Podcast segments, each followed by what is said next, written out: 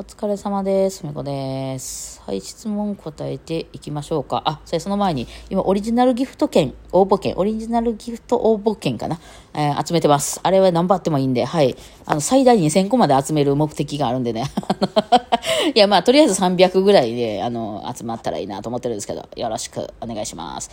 えーというわけで今日はね、質問答えていきましょう。あのね、実はね、今ね、今から答えようと思っている方、お肉さんっていう方の質問答えようと思ってるんですけど、もう一個お肉さんから来てて、あ、お肉さん二つ送ってくれたんやなと思ったら、これ違うお肉さんですね。アカウントが違いましたね。なんで、とりあえず一個目のお肉さん いきます。えー、ふめこ先生、こんにちは。はい生徒が多い先生、少ない先生、どちらが良いと思いますか？私の先生は個人でバイオリンを教えていて、今の生徒が私一人だけの状態です。先生が数年前に引っ越しをして、他の先生8名ほどは、そのタイミングで全員辞めて私だけになりました。先生はあまり公開して生徒を募集していないのと、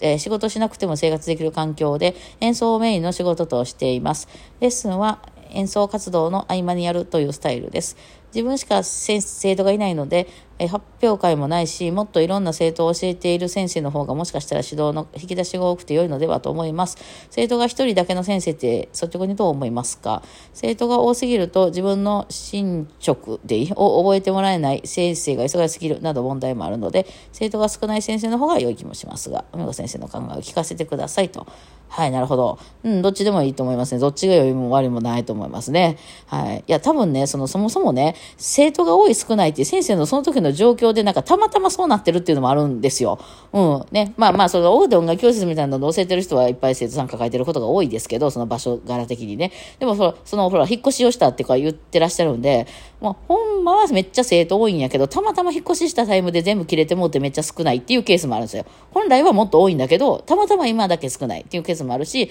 逆に、本当は演奏でやっていきたいんだけど、あの、ちょっと仕事がなくて、あの、教える方でやらないとちょっと生活していけないから、今めちゃくちゃ生徒多いっていう先生もいるわけなんですよね。だから、その今の状態って、その先生にとってそれが普通なのかどうかもわかんないし、その先生がど、どういうのを希望してるかっていうのにも変わってくるので、まあ、それはもういいも悪いもないですね。で、その特にその誰にとってっていう問題やとするなら、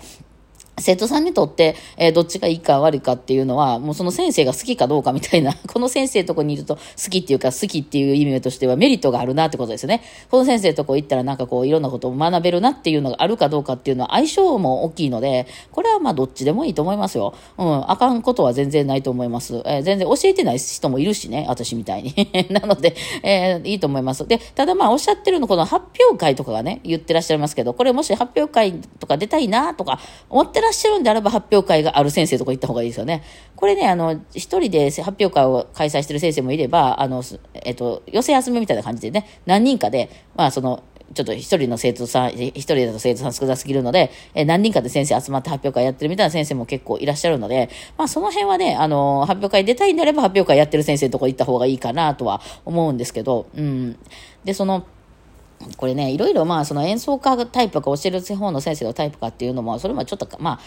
そそれと、その、何、教えるのうまい下手っていうのと演奏が上手下手みたいな、下手ってことはないとしてもね、っていうのはまた違うので、ちょっと置いといたとしても、その自分がどういうタイプの先生から学ぶと一番いいのかみたいなのは覚えといた方がいい、なんかはっきりさせた方がいいかもですね。その、えー言葉で全部説明してくれる方が分かりやすいっていう人なのか、自分がね、あのーえーお肉さん自体が。それとも先生がとにかくうまい先生がいい。うまい先生が目の前で弾いてくれたらめっちゃ分かるっていうタイプなのかによっては先生選び方変わってきますよね。えーっと、私がね、現場で教えてて、結構言葉で説明してくれる人多いんだなと思ったんですよ。えー言葉でっていうのはどういうことかっていうと、えーっと、その、まあ、問題点があったとして、あの、なんかまあ音程がね、すごい狂うっていう、あの、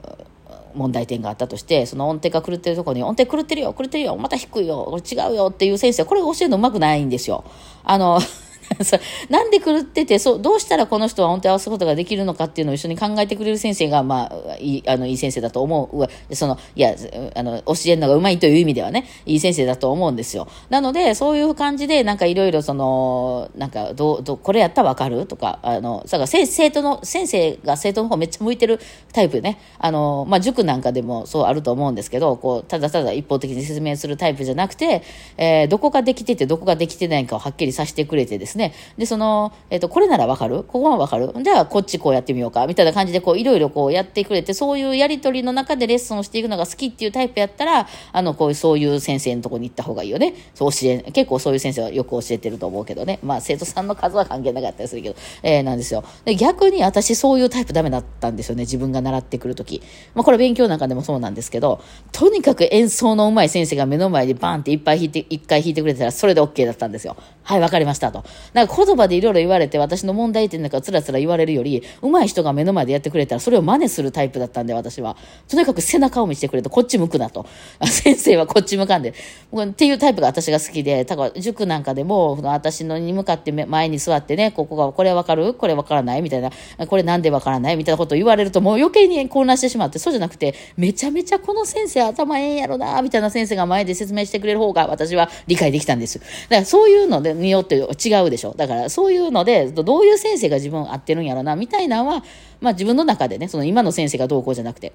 自分の分析しといて、まあそれに合ってそうな先生のところで行くっていうのが一番、まあマッチング的にはいいんじゃないかなと思いますが、いかがでしょうか。はい。そんな感じです。さあ、じゃあ、えっ、ー、と、もう一人のお肉さん。これ、ブロッコリーついてるお肉さんね。はい。お肉さん、質問です。今、バッハ、じゃあ、ピアノでバッハの作品を練習しているのですが、先生がやたらとこの四分音符は切ってと言ってきます。四分音符を八分音符として考えればよいのでしょうか？八分音符をスタッカートで弾けということなのでしょうか？という質問をしたら、違う、そうじゃない、切るは切るということでした。その後、ソルフェージを見てもらうと、四分音符は四分音符分の長さでという指導。もう限界です。意味がわかりません。え、え切るはキルなのでしょうか ?K-I-L-L ね。えー、キルでしょうか？何かアドバイスいただければありがたいです。と。えー、PS、ふみこ先生が理不尽だなと思った先生からの指導内容ってありますか？面白おかしく教えてください。すごい、だから、あの、ハードル上げてきたけど、面白おかしく教えてください。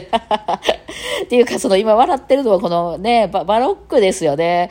これは先生をちゃんと教えといてもらうべきよね。わかんないよね。いや、わかるわ。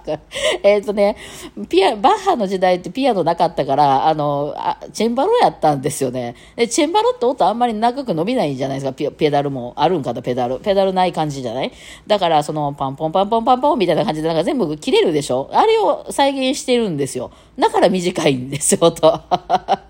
えー、もしちょっと分かりにくければ、その、今弾いてはる曲を、あの、まあ、もしチェンバロ奏者の人が、あの、YouTube なんかで出してはったら、それ聞いてみてもらってもいいし、あの、まあ、別に、なんかそういう、あの、サブスクとかそんなダウンロードとかでもいいんでね、えー、聞いてもらっていいし、まあ、あとピアノとかでも、その、有名な人が弾いてたり、えー、誰かが弾いてたりするやつをちょっと聞いてもらったら、多分短いと思うんですよ。で、それがお肉さんにとっては、いや、これってだから四分音符って書いてるけど、みんな八分音符と八分九分ぐらいで弾いてんなと思ったら、それでいいです。その感覚で大丈夫です。スタッカートやと思うならスタッカートで大丈夫です。はい。あ要するに元がそのピアノじゃないから、あの、チェンバロで弾いたみたいなやつを再現してるわけですね。はいはいはい、そうなんですよ。だからなんか、ドドドドって繋がってても、まあ、オルガンとかで弾いたらドドドードなるけど、チェンバロやから、トントントントンってドンドドドってなるじゃないですか。だからそれをピアノで再現してるってことですね。これはバイオリンもそうなんですよ。バイオリンも当時のバイオリンは、そのあんまり音が伸ばせなくて、そのなんかファンファンファンファンしてたんですよね。えー、だから、あの、ビバルディのさ、あの、春とか、タンタンタンタンタンタンもさ、楽譜のその通り全部読ましたら、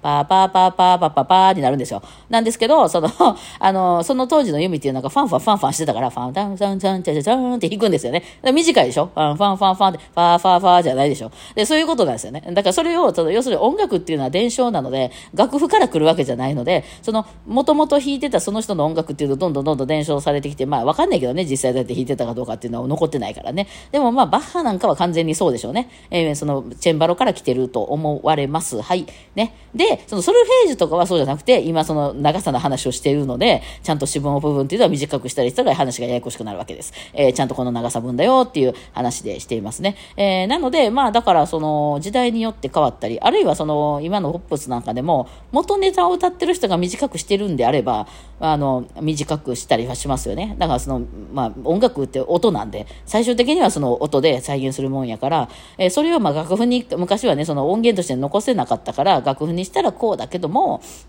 あの、なんだろう、あの、一応ね、あの、音はこんな感じですよ、みたいな感じ。音、メモ程度なんでね、えー、そういうあの楽譜っていうのは、はい、そういう感じだと思います。だから元ネタに当たってもらったらちょっとスッキリするかもですね。で、えー、面白おかしく話せるかどうかは分かりませんが、あのー、そうだな、私が、えっと、理不尽だなと思って一番中であったのは、あのー、私ね、あのー、すごい体の大きな先生に習ってた時に、えー、ふみこさんはちょっとあれだね、とか言って、あの、あの小、小指がすごく弱いよね。こんなちっちゃい小指でちゃんとした音出せないよね、っていうか、言って、なんかその小指を使わないで弾きなさい、とか言って で、その、3434みたいなね、その、薬指、小指、薬指、小指みたいな弾くときは、全部薬指で弾きなさい、とか言われて、無茶なことと言われて、で、薬指はほら、しっかりしてるから、薬指で弾きなさい、っていうか、薬指って弱いじゃないですか、もともと人間ね。で、薬指でやった結果、薬指もしっかり、あの、検証になりまして、いやいや、私の体返せよと思いましたね、なんかね、何をやっとんねん、みたいなね、私も真面目やからさ、え、そうなんですか？みたいな感じで、あの、やってましたけどね。で、腹立つから、あの、もうその、その後から、なんなら小指の方が強いんですよ。だから、あの、全部無視して、レッスンでは、その、言わないと先生がそうじゃないって言われるから、薬指とかで弾くけど、痛いしね、えー、体もちょっとバリバリになって大変なことになったから、あの、テストでは全然違う風に演奏するっていう で。テストと、テストの途中に先生が止めてきたら、それはそれで認めたるぐらいな感じでね、やってましたね。えー、それとかね、なんかあの、やっぱ海外の先生とか多くてね、うん、なんかそう、海外のノリと日本のノリ分かんないじゃないですか。だからなんかね、あの、イギリスの先生とかに、イギリスによく長いことを住んでた先生とかに習った時とかにはね、なんかめっちゃ晴れてんのに、あれ、イギリスジョークなんか、その先生のジョークなんか分からへんけど、めちゃくちゃ晴れてんのに、あ、違うわ、逆や。めっちゃ雨降ってんのに、もうザーザー降りみたいな、もう先生ちょっと今日雨降って大変でしたわ、みたいな日にやってきたら、いや、今日はいい天気だね、ふみちゃんとか言われて、何がおもろいんか全然分からへんで、いや、先生雨降ってますからとか言ったら、なんか後でさ、呼び出されてさ、その一緒に見学に来て、なんか偉い先生やって、見学に来てた他の先生とかに、ふみこちゃん、ああいう時は、笑わないとダメなの？よとか言われて知るかと思って。私はその、茶番ができませんのでね、先生、雨降ってますって言われて言ってね、終わってたら、あの、ふみこちゃんって面白い子だねって言って、後からね、なんか気に入られましたね、逆にね。みんな笑ってたんやろな、聞いたら。いや、先生、先生楽しいとか言ってたんやろな。もう、ばっかじゃねえの？って思いましたけど。まあ、そういうことするから嫌われるんですけどね。はい。そんなわけで今日はこんな感じで、じゃあ、お疲れ様でした。